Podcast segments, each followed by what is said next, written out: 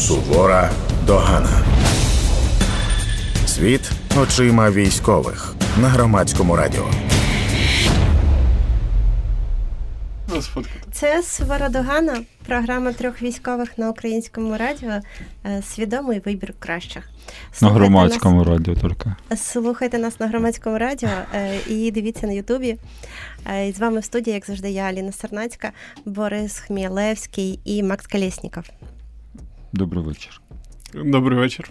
Добрий вечір. І у нас сьогодні дві е, цікаві теми. Ми будемо говорити, е, як лю- люди залишають ЗСУ та про армійську бюрократію. Отже, з чого почнемо? Ти ведуча, ти рішай. Добре, ми почнемо з того, як люди залишають ЗСУ. Сувора догана. Отже, е, це про те, що в Фейсбуці періодично пишуть там чоловік відомої снайперки залишив ряди там ЗСУ. Там відомий співак залишив ряди ЗСУ. Він прийняв рішення е, піти з ЗСУ. І люди реагують на це е, так, що там не знаю, по-різному вітають цих людей, там скаржаться, але не розуміють, що з ЗСУ звільнитися неможливо. Роз... Хто з вас розкаже про це більше? Я ще додам, що люди часто не розуміють, що в ЗСУ ти не тільки не можеш звільнитися, в тебе в принципі дуже обмежена твоя свобода, тому що ти не можеш вибирати, де ти будеш служити, які завдання ти будеш виконувати, коли ти звільнишся, коли ти підеш е, там, я не знаю, у відпустку. Це все не е, та сфера, на яку ти можеш впливати. Макс?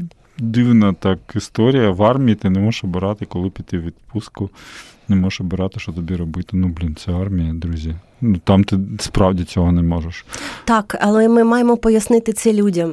А, Давай пояснимо. Вони... А, а, о, пам'ятаєте, Так. була така е, історія, коли е, цей твіт розлетівся е, про те, що якась дівчина написала, що ви жалієтесь, що ви хочете оце ходіть на бої, а ви не ходіть на бої, ви, е, значить, якщо вам не подобається, сидіть в офісі. Військовий офіс. Так. Так, так сидіть в своєму військовому офісі. Ну, так, так воно не працює. Ну, тобто ми можемо зробити висновок, що частина людей сприймає армію як таке місце, де можна ти там просинаєшся зранку і можеш обирати. Сьогодні ти підеш на- е, бої, чи будеш сидіти у військовому офісі. Чому це не так? Е, я скажу, чому так відбувається, чому люди так думають, тому що в нас є дуже багато медійних людей, які пішли в армію воювати, просто гризь грані, такі як Макс Барських, наприклад. А, він що пішов в армію? Звісно. О, господи. А потім він такий: ну я передумав бути в армії, і тепер я буду співати в Берліні на концерті Макса Барського. І в людей складається хибне враження, що ти в будь-який момент можеш розвернутися і піти. Або що, наприклад, військові такі, які сидять в тилу, такі в якийсь момент можуть вирішити і такі, а от тепер я поїду воювати. Або навпаки, люди, яким набридував в окопах, такі, а сьогодні я поїду у Львів, або буду охороняти Буковель тепер. Е, І це ну, дуже дивна думка. Я не знаю, звідки вона в людей е, береться. Насправді є дуже дуже обмежений перелік критеріїв, за якими зараз можна звільнитися з армії. І власне бажання це не один з них точно. Тобто ти можеш звільнитися з результатом проходження ВЛК, якщо ВЛК ставлять тобі якісь дуже серйозні діагнози. Якщо і- тебе спишуть по здоров'ю, давай Да. простіше. А то ти Якщо тебе спишуть по здоров'ю, якщо е, в тебе дружина або батьки мають е, інвалідність і потребують догляду, і в тебе є відповідні документи про це, якщо в тебе загинув хтось із родичів внаслідок е, е, військової агресії Російської Федерації. не просто родичів, а е, Близьких родичів. Так, близьких родичів, тобто діти е, або батьки, здається, все. Брат, Не читав цей закон. брат, сестра, здається, так. Так, Да. так. І що ще в нас є? Ну, якщо ти вмер, Ну, вмер не привід не виходити на службу. так. Е, Макс, доповнення. Е, добре, не, до, не, допо- не Що доповнення. відбувається? Я сьогодні щось розгубився. Е, Все, все точно, я просто пройшов один з цих шляхів з точки зору виходу зі Збройних сил. А Це не- ще, а ще люди е, кажуть про те, що е, чому люди після полону знову йдуть в армію. Можеш розказати, Можу. як це влаштовано? Дивіться, я роздивлявся це питання. Дійсно, в Женевській конвенції написано, що всі інтерновані громадяни вони не мають більше не, не повинні більше залучатися до військової служби. Тобто люди, які були Єдине- в полоні і повернулися. Ні, бо інтерновані це ті люди, хто повернулися після закінчення війни. Там доволі чітко все. Там же ж правила описані. Війна закінчилася, віддали, помінялися всіх на всіх, віддали людей, люди інтерновані вже. Тобто вони не під час війни повернуті, а от просто коли вже от так, вже не війна, вже там домовились, підписали якісь договори і все. Люди повернулися. У нас трохи е, інша ситуація. У нас є така правова колізія, що з одного боку нас е, нема в законодавстві визначених оцих, ну, це питання не вирішене реально. Я знаю, що зараз е, дебатується е, внесення законопроекту Верховну Раду про те, що люди, які були звільнені з полону, мають право за, за їх бажанням бути звільнені з лав Збройних сил. Зараз, після повернення з полону людей. Після реабілітації повертають військову частину. Далі, якщо в них є проблеми зі здоров'ям, наслідки е, полону або поранень якихось попередніх, то вони проходять так само ВЛК, як і всі інші. Когось е, списують, когось ні, і хтось продовжує служити. Якщо буде вирішено таки, таким чином законопроект, то після повернення вже в частину можливо, що людина зможе написати якийсь рапорт на звільнення на тому е, за тієї причини, що був в полоні. Зараз це не так. Я би хотіла, щоб так було, тому що мені здається абсолютно не. Ненормальним, нездравим е, те, що люди е, проходять реабілітацію. Я не знаю, скільки вона має тривати по закону. Я знаю випадки, коли ем, це лікування, реабілітація після полону тривали місяць, і людина е, без зубів після полону повернулася в військову частину і продовжує військову службу. І йому не запропонували там якихось пом'якшень його служби. Він продовжує як піхотинець. А я хочу наголосити, що у нас для того, щоб списатися по здоров'ю, треба величезні проблеми зі здоров'ям, і психічні проблеми майже не, не враховуються. Е, Навіть, наприклад, е, алкоголізм і наркозалежність не є приводами для того, щоб списатися. Цих людей не списують. І через це є багато частин, в яких е, виникають ці проблеми, тому що людина має якусь там сильну залежність, постійно вживає, і при цьому її неможливо звільнити з армії. Дивіться, я тут з вами буду зараз трошки дискутувати. Справа в тому, що насправді військова частина має достатньо повноважень, виходячи з рішення ВЛК, приймати рішення по людині. Або якщо встановлена якась обмежена придатність, або якщо звільнення, то воно. Ну, от, наприклад, в моїй бригаді це звільнення відбувається відповідно закону, підписаного президентом в липні, е, починаючи з серпня автоматично. Я не перша людина, яка прийшла з е, рішенням ВЛК, от таким, і е, не перша, хто була звільнена саме. Це не було питання е, звільняти не звільняти. Є закон, все, тобі ну, в законі прописано, йди. Будь ласочка. І е, тут я поділив би на дві складових. Перша складова. Е, дуже багато випадків, коли я бачу, коли люди обурюються через те, що після поранень, після великої кількості контузій їх не, не скеровують на проходження лікарської комісії. Це перша велика проблема. От я нещ... як нещодавно, місяця півтора е, тому стикнувся з, з історією, прочитав історію людини, яка теж після полону повернувся. Його ніхто після полону після поранення ніхто не подумав скерувати на ВЛК. Ну, поранення було в 22-му році, в 23-му він повернувся, після полону звільнився. От, будь ласка, йди служи. Начмет навіть не подумав про те, що людину треба відправити до лікарів. Це пункт перший. В таких самих ситуаціях багато дуже людей, які е, жаліються, і ніхто не приймає рішень. Це через е, купу обставин. Є особистий фактор, хтось боїться, скоріш за все, брати на себе відповідальність. Є другий фактор, що є всередині підрозділу, оскільки це ну, ніяк не регламентовано, мені так здається. Ну, тому що дуже різні практики. Е, не вистачає людей. Тут зараз ми будемо що списувати відправимо на ВЛК, а раптом спишуть, нехай сидить, поки ну, ходить живий, це може щось рухатись, нехай іде і воює. Це, це, це друга така історія. І третя є новостворені підрозділи і є е, ну, старі підрозділи, так скажемо. Коли е, підрозділ, бригада чи батальйон старий з історією, коли там достатньо по штату людей, які мають досвід, не просто піджаки прийшли офіцери, а люди, які в строєвій, наприклад, розуміються, як це влаштовано. Вони просто знають ці напівтаємничі військові процеси. От ми далі будемо говорити про бюрократію. Ще питання в тому, що треба знати, в яких папірцях, в яких постановах що записано написано, і що ти маєш робити.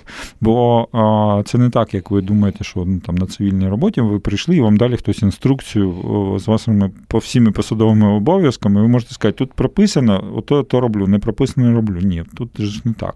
Десь хтось знає, де щось лежить, і хтось не знає. Якщо якщо хто не знає, де лежить оцей свод цих правил, бо дуже багато речей не за статутом, а закони вони накопичувалися роками, і як десь зміни до них теж багато хто не знає.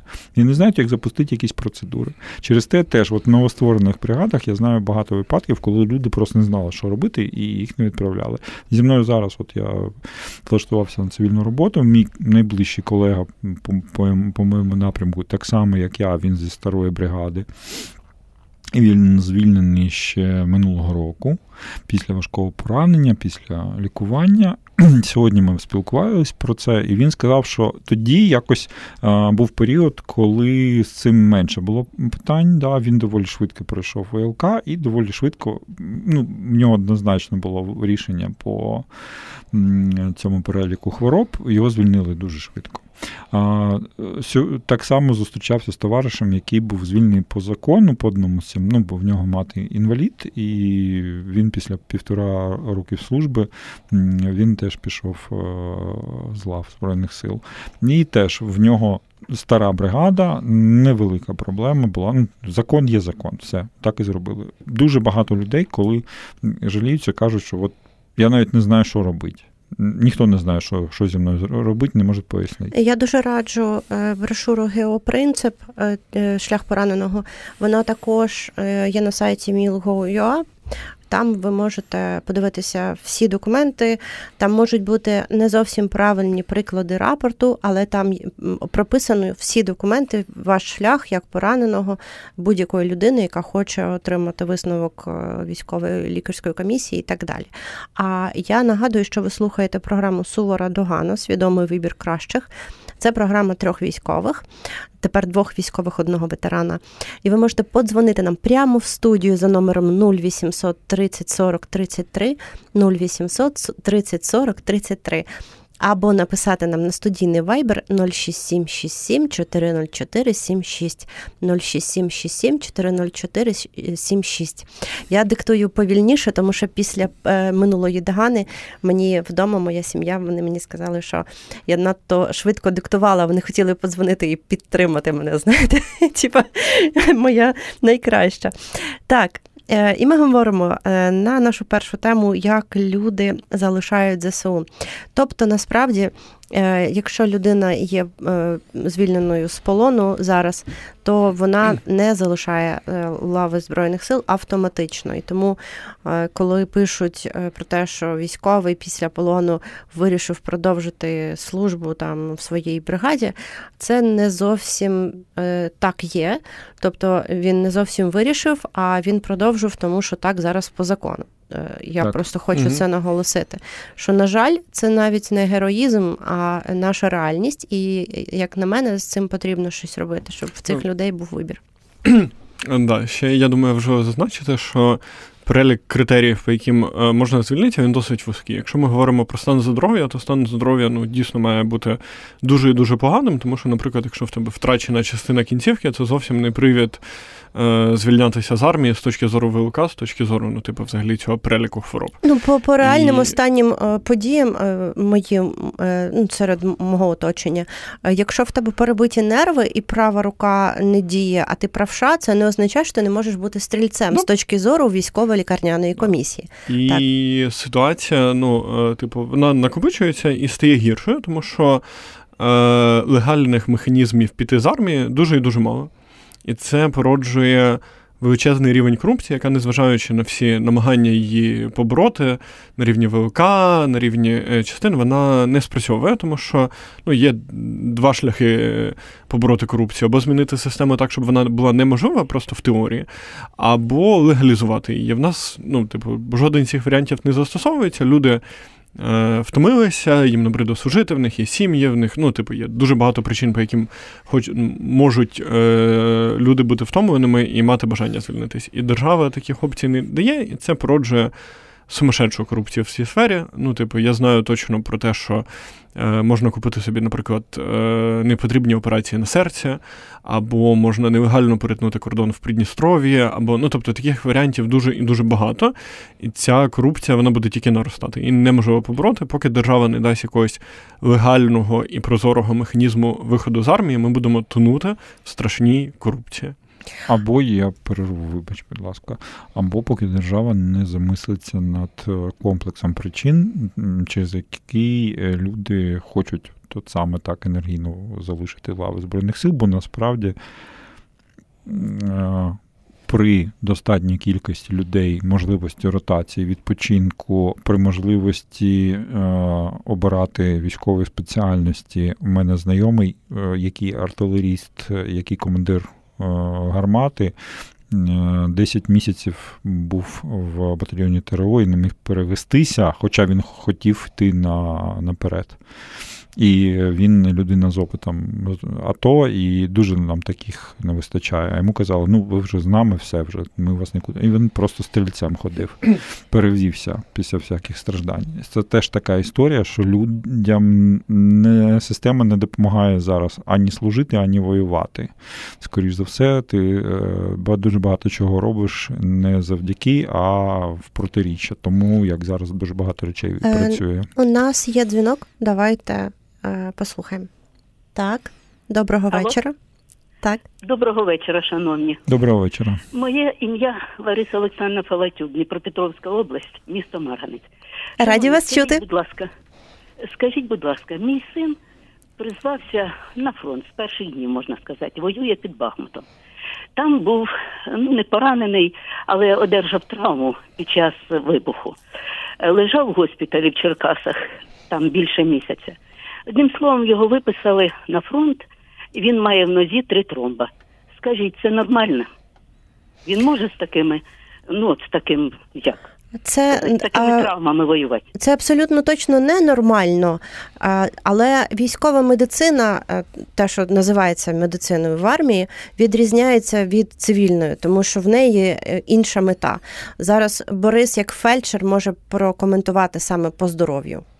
Е, ну, я не прокоментую конкретно по цьому випадку, але є взагалі ситуація, що на деяких ВЛК, на багатьох, є усні настанови е, максимальну кількість людей залишати в армії. Ну, типу, і критерії е, оцінки стану хворих вона досить розпливчата в цьому каталозі, і все одно більшість рішення залишається на розгляд лікарів. якщо лікарям сказали, що там треба більшість бійців залишати, то в ситуаціях, які такі не туди, не сюди, вони будуть схильні людей залишати в армії. З точки зору, що я прокоментую дану ситуацію, якщо є скарги на рішення ВЛК, то є так само в е, організації е, НГО принцип. Так само ці рекомендації є на сайті Міністерства оборони. Вказана ситуація, як можна сперечатися з ВЛК, як можна подати скаргу на рішення, якщо ваш син не погоджується з ним, і якщо є. Е, скажімо так, реально набагато гірший медичний стан, е, стан здоров'я, то можна подати скаргу і намагатися отримати більш справедливе рішення і принаймні отримати лікування, яке буде відповідати його здоров'ю. Або можна подзвонити на гарячу лінію Ветеран Хаб, е, вона зазначена на їх сайті, і е, звернутися до них вони нададуть для консультації свого військового юриста. Наскільки мені відомо, в них дуже досвідчені юристи. Е, але я е, дуже е, би вас просила спочатку порадитися з сином і ніякому випадку не робити це без без його відома. Це 100%. 100%. Тому що може бути різна ситуація на на місці, там є багато нюансів. Дякую вам за дзвінок, за те, що ви запитали. Отже, а нам пишуть що доцільно призивати з-за кордону е, військовозобов'язаних. Е, Доцільно також з точки зору Мирона Ростиславовича, доцільно призивати осіб із низьким середнім балом успішності навчання і жінок, нездатних народжувати дітей. Такі петиції подав Мирон Ростиславович на е, сайт КМУ. Я Чомусь не про цей а, і, і військово, да, ой, Е, господи. Я додам до твоєї думки, яка була перед дзвінком, що Так, так. е, є певні речі і явища, які неможливо заборонити. От, наприклад, неможливо закрити кордон. Якщо люди хочуть виїхати за кордон, вони будуть виїжджати будь-яким чином. Ну, типу, Північна Корея не може закрити кордон, Радянський Союз не може закрити кордон. І чим більше ми будемо намагатися тримати його в закритому стані, тим дорожче буде коштувати виїзд, тим цікавіші способи вибратися будуть придумувати люди. Ну, вони і зараз вже досить цікаві, але далі буде гірше. Тому що, е, ну, тому що це нонсенс. Людям потрібно виїжджати за кордон, вони знаходять способи це робити. Так само з армією. Е, є люди, які, і це абсолютно нормально, за два роки, за три роки, за більше, скільки хто служить е, зараз, в кого позакінчують контракти, люди хочуть звільнитися, і вони будуть шукати будь-які шляхи це зробити. Це Ви чули, що е, розповсюджується плітка про те, що в новому законі буде е, 36 місяців Е, служби. Якщо буде 36 місяців, це буде величезний обман всіх військових, і я сподіваюся, що будуть якісь збурення з цього приводу, бо 36 місяців це означає, що е, демобілізації не буде ніколи. Бо буде через півтора роки набагато простіше сказати, що ну нам треба ще рік на це рішення. Це відкладання проблеми. Тобто проблему, яку нам треба розв'язати, ми відкладаємо ще на півтора року. Е, В тебе оптимістичний погляд. Як на мене, це е, обман, тому що пам'ятаєте, був міф про півтора е, роки, потім про два роки, про те, що приймається там якесь рішення, потім про три. Я переконана, що можливо наші можновладці е, мають таку думку, що е, потрібно, щоб люди вірили в демобілізацію. Тому вони просто повідомляють про те, що вона в принципі буде через якийсь термін. Це попер. Дайте я договорю, що ви машете мені руками. Як вони машуть руками, ви можете побачити на трансляції в Ютубі, між іншим, як вони смішно це роблять. Е, От і друге, що я хотіла сказати, як в мультику. І Друге, що я хотіла сказати, що е, я читала е, один, одну з версій цієї плітки, і там вони кажуть, що е, три роки після прийняття цього рішення. Тобто, якщо у вас настало три роки, то ви маєте протягом місяця подати цей рапорт, а інакше це типу не рахується. Так що, навіть якщо цей закон приймуть, він може стосуватися лише тих, хто буде новими е, мобілізованими. Бо зараз точиться дискусія про те, що нові люди не мобілізуються, бо немає демобілізації у старих. Вони на це дивляться і не мобілізуються.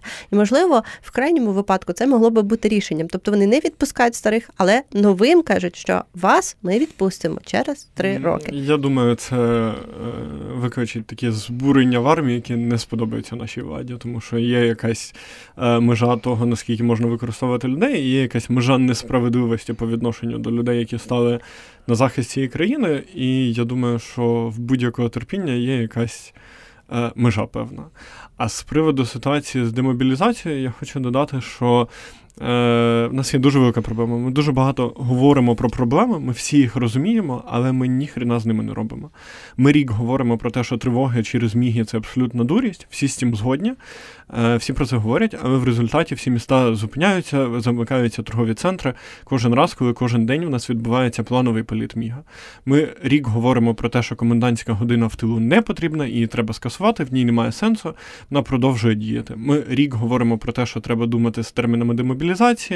Нічого не відбувається. Нам треба перестати е, говорити про проблеми, а почати їх вирішувати, бо це приведе нас просто до Ну, ми е, з вами не перестанемо говорити, я сподіваюся. А Максим, будь ласка. Дякую вам дуже. Бо, бо, якщо чесно, ви одну і ту ж саму пісню співаєте от кожен раз на передачі. Я розумію, що болить, але от від цього Ну, ми, ми, ми, ми не можемо перестати співати цю пісню. Вибач. Так. поки ми в армії. Да, вибач. Так, я хочу повернутися до шановного Мирона Ростиславича. Ні, ні, ні, чекай, ти Ні. маєш прокоментувати Ні, те, що ми говоримо. Ні, ні, я діду до вас. Добре, Дайте я добре. спочатку людині напишу, Відповім, бо є так. е, одна тема, яка мене бісить вже скоро 10 років. А давайте відправимо в АТО е, депутатів. Давайте оці, хто ганяє по вулицях на машинах, оце не порушують, їх відправимо. А тепер давайте, хто погано вчився, якщо жінка не може народити, її відправимо. Армія це бляха, це не наказання, це не покарання за те, що ти е, трійку отримав замість п'ятірки Мирона Ростиславовича. Це армія, це захист країни. І це колись казали, що це почесний обов'язок. Дуже погано, що в нас зараз дуже е, це сприймається як справді покарання. Так, це величезний ризик, і це дуже велика проблема, що в нас недостатньо, окрім дуже таких поверхневих моментів, коли кажуть, там ми віримо, ми захищаємо, ми поважаємо. Дуже погано, що в нас така історія, що нам здається, що це така капець, як покарання бути відправленим ЗСУ. Це означає, що недостатньо зроблено того, щоб люди, по-перше, е, відчували, що про них в той мірі, як це можливо, про них дбають, що їм допомагають саме з боку держави, і що в них є соціальний захист. Соціальний захист десь є. Ми знаємо, що працює е, він недостатньо. Ми знаємо, що Міністерство ветеранів провалює свою роботу, і тому теж це не додає в цьому сенсі людям оптимізму. Але давайте, будь ласка, ну це ну ну реально там. Давайте ще запропонуємо тих, тим, хто переходить дорогу на червоне світло, нехай вони йдуть в армію. А ну, я бачила таке в Фейсбуці, бо ці люди е, нібито люблять ризикувати. Я хочу додати Ти... про жінок. А, ну давай я. Так, я ще вам не Ну, дивись так страшно. Я не дивлюсь страшно. А, З приводу кордону і з приводу а, того, що корупція, е, те, що Боря казав, корупція або вона себе проб'є, але або її треба легалізувати. Е, корупція е, виникає тоді, коли дійсно нема прозорої працюючої системи. І я на своєму досвіді, на досвіді кількох своїх знайомих знаю, що е, те, що в нас зараз е, в Києві, Київська ВЛК знаходиться е, під дуже сильною увагою. Ну я не скажу під мікроскопом, але ситуація за рік ну дуже сильно змінилася, дуже відчутно і по умовах, по відношенню, по проходженню і так далі. Черги електронні стали і все, все, все. І е, так, звісно, що я і по собі відчув, що рішення може затягнутися по не дуже певним причинам, але все одно вони видають відбудуться, і принаймні, ну. Е, ем, скажімо так, нарікань на на ті ВЛК, які під контролем е, громадськості людей менше, ніж по багатьом дуже е, регіонам, де ця увага недостатня. Тому все зацікавлене суспільство, яке е, каже, що вони е, дуже дуже дбають про хлопців, переживають, але ще не ходять в волонтерські ініціативи, якісь там да, допомоги, не роблять активнощів, бо окрім, ну, звісно, що люди донатять, і це дуже круто, і це правда, за це їм велика подяка. А якщо ви ще не підключилися до громадської ініціативи, яка щось робить ще й руками і ногами, то час таке робити. І дуже важливо, щоб е, в великі наші госпіталі, е, в Харківській, в Дніпровській, в Львовській, Чернівській, в усіх. Я зараз не називаю якісь де щось погане, ні, я просто кажу, що в усіх містах не тільки в Києві, дуже потрібна увага до того, що там відбувається. Тоді ситуація буде більш прозорою, коли будуть відчувати, що вони під громадським, в тому числі контролем. І тоді будуть і більш зрозумілі рішення, і менше всяких цих корупційних речей. Бо людина, яка дійсно от, е, має е, важкий стан здоров'я і яку не списують, це показує просто дуже несправедливість великої системи, і тоді люди, які ну просто хочуть звалити, ну по різним своїм причинам. Ну думають, ну блін, якщо з ними так вчиняють, що я не можу обманювати систему, якщо я можу це зробити. Тому потрібна дуже сильна громадська увага. У нас працює тільки те, на що звертають увагу. І з приводу Міга, Борь, я е, з одного боку я з тобою дуже згоден, тому що я теж не ходжу більше в сховище, в укриття, коли є міги. Але давай припустимо ситуацію. Злітає цей міг, як завжди, і е, як влітку прилітає кінжал, який збили кількох кілометрів над моїм домом. І тоді е, стає питання: нам може бути незручно в той момент, як не буде тривоги, і якщо, не дай Боже, загине е, 50-60 людей в будівлі, де ця паскуда долетить, або буде збита і прилетять уламки, ми всі скажемо, якого біса ви відмінили тривоги, і що це взагалі відбувається. Я за те, щоб були ступені тривоги, за те, щоб було розуміння, але ну давайте не забувати, що ми живемо в стані війни, і е, пригадайте історію в Чернігові, коли Іскандер прилетів за 3-4 хвилини після того, як була об'явлена тривога в регіоні, і люди продовжували гуляти по центру міста, і були здебільшого поранені ті, хто просто гуляв по вулицях. Тому ну мені здається, так нам зараз здається, ну війна йде вже довго і буде ще. І деякі, скажімо так, заходи безпеки, вони нудні і набридлі вже дуже сильно, і хочеться, щоб їх відмінили. Ну, все ж таки, давайте не втрачати якийсь ну, розумний підхід до цього. Набагато е, ну, це дуже розслабляє людей. Ну, тобто люди ігнорують тривоги через міги і починають ігнорувати тривоги в цілому.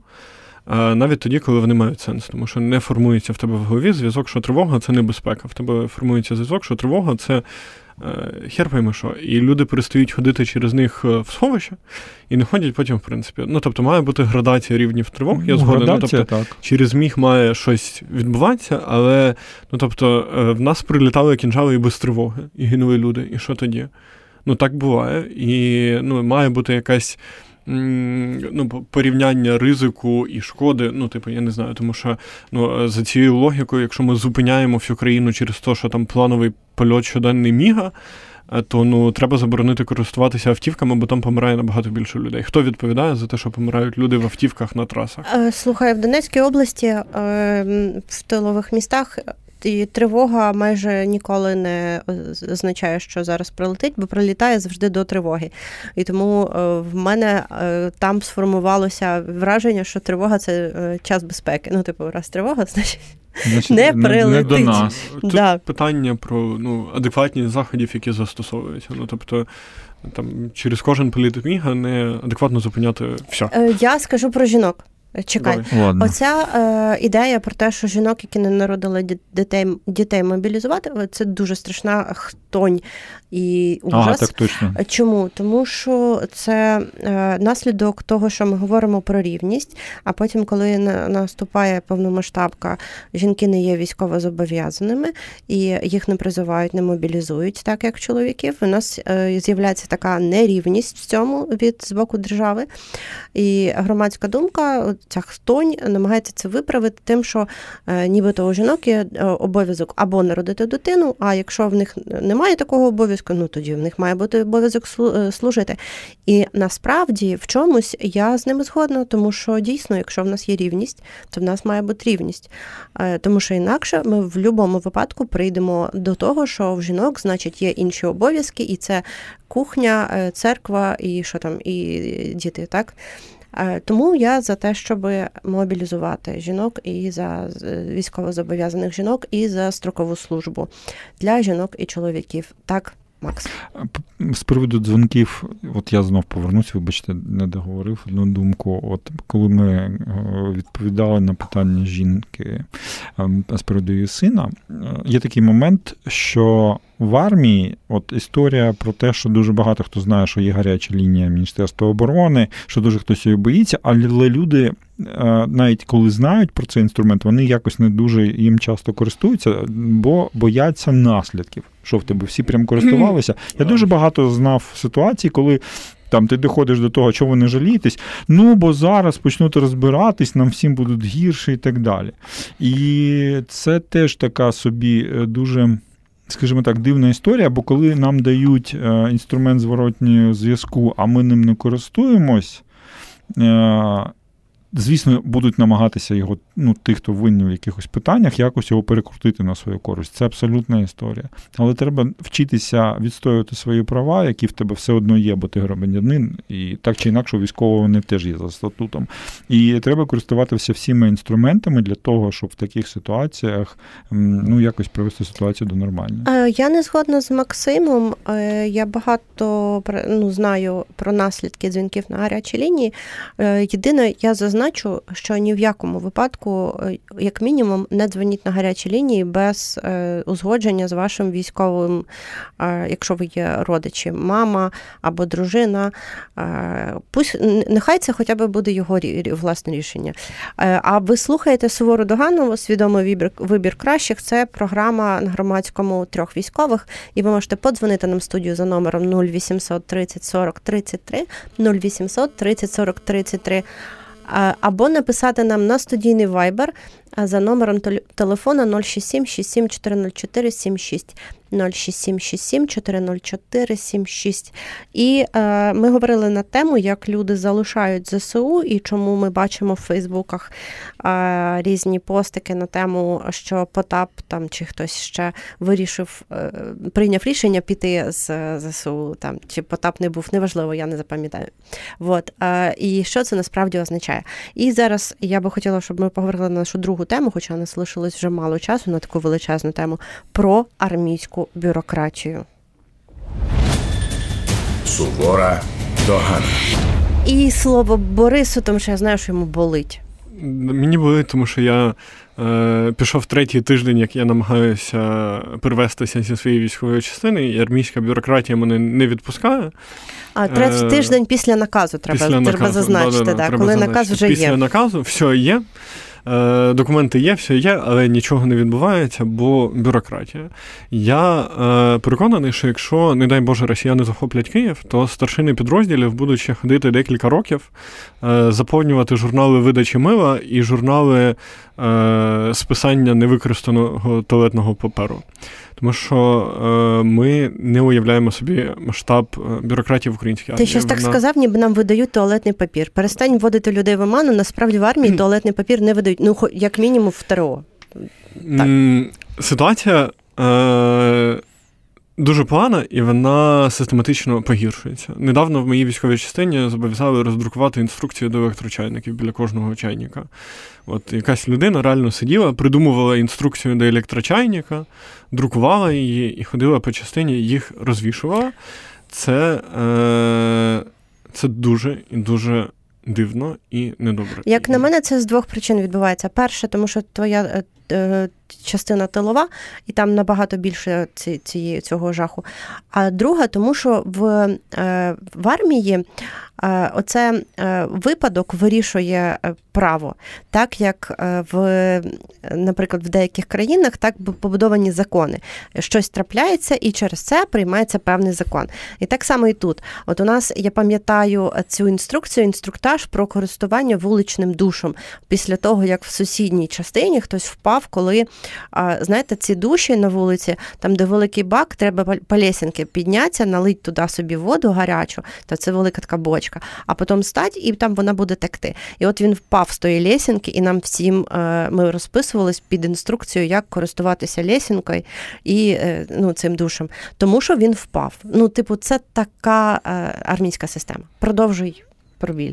Ну, е, вона просто може до безкінечності в цьому напрямку розвиватися. Е, Ну, ми всі. Всі тут сидячі підписували е, ознайомлення про заборону одиночного купання, Так, як так, такий найбільш мемний, Це правда. е, як найбільш мемну штуку. Я не підписував. В відпускному квиткі прям написано текстом з забороною одиночного купання ознайомлений. Це можете стандартна жарту, форма. жартувати, чому чи ні? Я відпустку не ходив, А, тільки за станом здоров'я. а, окей. Ні, ні, це, це е, підписується, коли ти в частині, що не можна купатися одному, У нас Але нас- не було. але насправді не можна. У нас річка була, але не насправді не можна і групами купатися.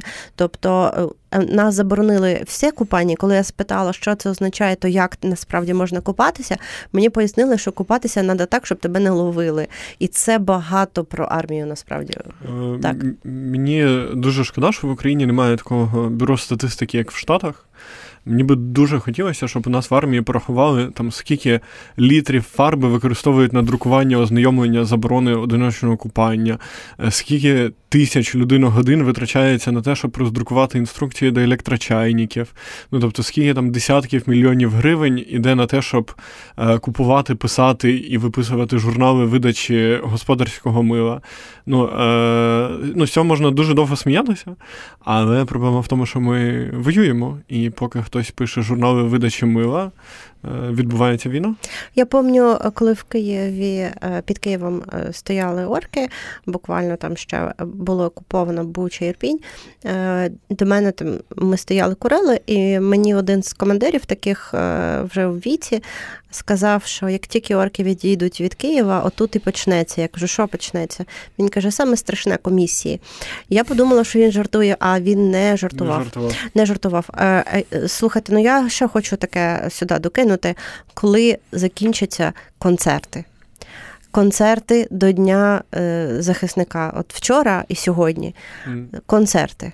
Вони були, я я думаю, ви знаєте про це, mm. що вони проводились в клубах, у всяких школах і так далі. Там збирали військовослужбовців для того, щоб заспівати їм пісень. Коли це припиниться? А ще Максим, шикування з видачею грамот ти забула. Він хоче, щоб ми зупинились на секунду. Так, я хочу, щоб ви зупинились з приводу концертів. Я хотів би повернутися до питання бюрократії, бо концерти то фігня порівняно з папірцями. Е, Да ні, подожди, концерти е, про прильоти. Це тема про те, що збирають військовослужбовців зараз під час війни.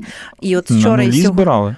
Ну і не на нулі я не знаю, чи збирали вчора і сьогодні, але е, в тилових містах там і тут, і всюди по країні збирали на святкування концертом. Так, значить, е, з приводу е, бюрократії підпису інструкції про заборону купання і підіймання по е, драбині, е, коли миєшся влітку. Значить, в мене було, був дуже класний товариш. З 36-ї бригади, офіцер, майор, він зараз в полоні. На жаль. І е, в нас була тема. Ми про багато що говорили, і в тому числі про це. І ось що він мені розказав. Ну, скільки він там навчався в академії, він кадровий військовий. Так от, що він мені сказав? Що дуже велика проблема, те, що в нас так побудовано в армії, що офіцер відповідає за людину безпосередньо в, в завжди. Ну, тобто, якщо ти пішов е, митися, пі- е, впав з драбини, зламав три ребра, то відповідає за це твій командир. Да. Це твоя е, не твоя відповідальність, це його відповідальність. Якщо ти пішов, е, ну, наприклад, в ми- в мирний час, пішов контрактник, набухався, розбив е, витрину в магазині, щоб взяти ще пляшку горітки, то він не винний, несе відповідальність командир.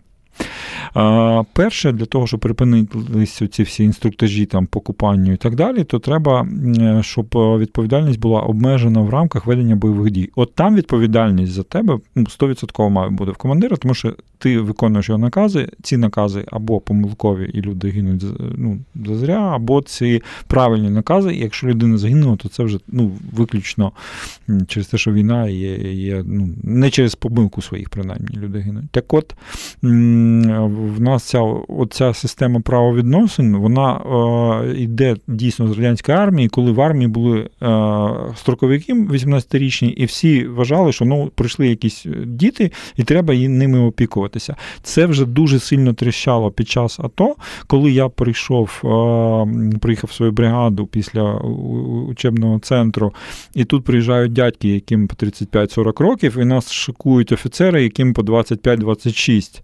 І тут ну, і, і старші там за 40. І ці молоді дивляться на нас, і вони не знають, як нами командувати, бо вони до того бачили в 13-му, там, 12-му строковиків, які ще залишались, ну і контрабасів. З контрабасами мож, треба їм було домовлятися. Контрабас це контрактник. Контр- Я буду вам пере- перекладати. От, і тут приїжджають, я нас тоді називали партизани. Приїжджають партизани якісь бородаті, що з нами робити, як нам давати накази. І вони шукали, як нами керувати, от не, не знали реально. Е, Система теж не знає, як цим працювати, бо система відбудовувалась дуже-дуже дуже довго, десятиріччями на тому, що приходять молоді хлопці, яким, от що ти не скажи, от вони все будуть робити. Не, не ну, вони, не знають взагалі ніякого іншого життя, окрім школа, коли є вчитель, потім командир, все, і потім після армії йди вже вчись іншому життю. Тут е, геть це змінилося. Тому а таке ставлення так побудована система. Що якщо чайник це електрична штука, хтось 100%, я впевнений, хтось перебив провод, там його вдарило током, хтось потрапив в лікарню.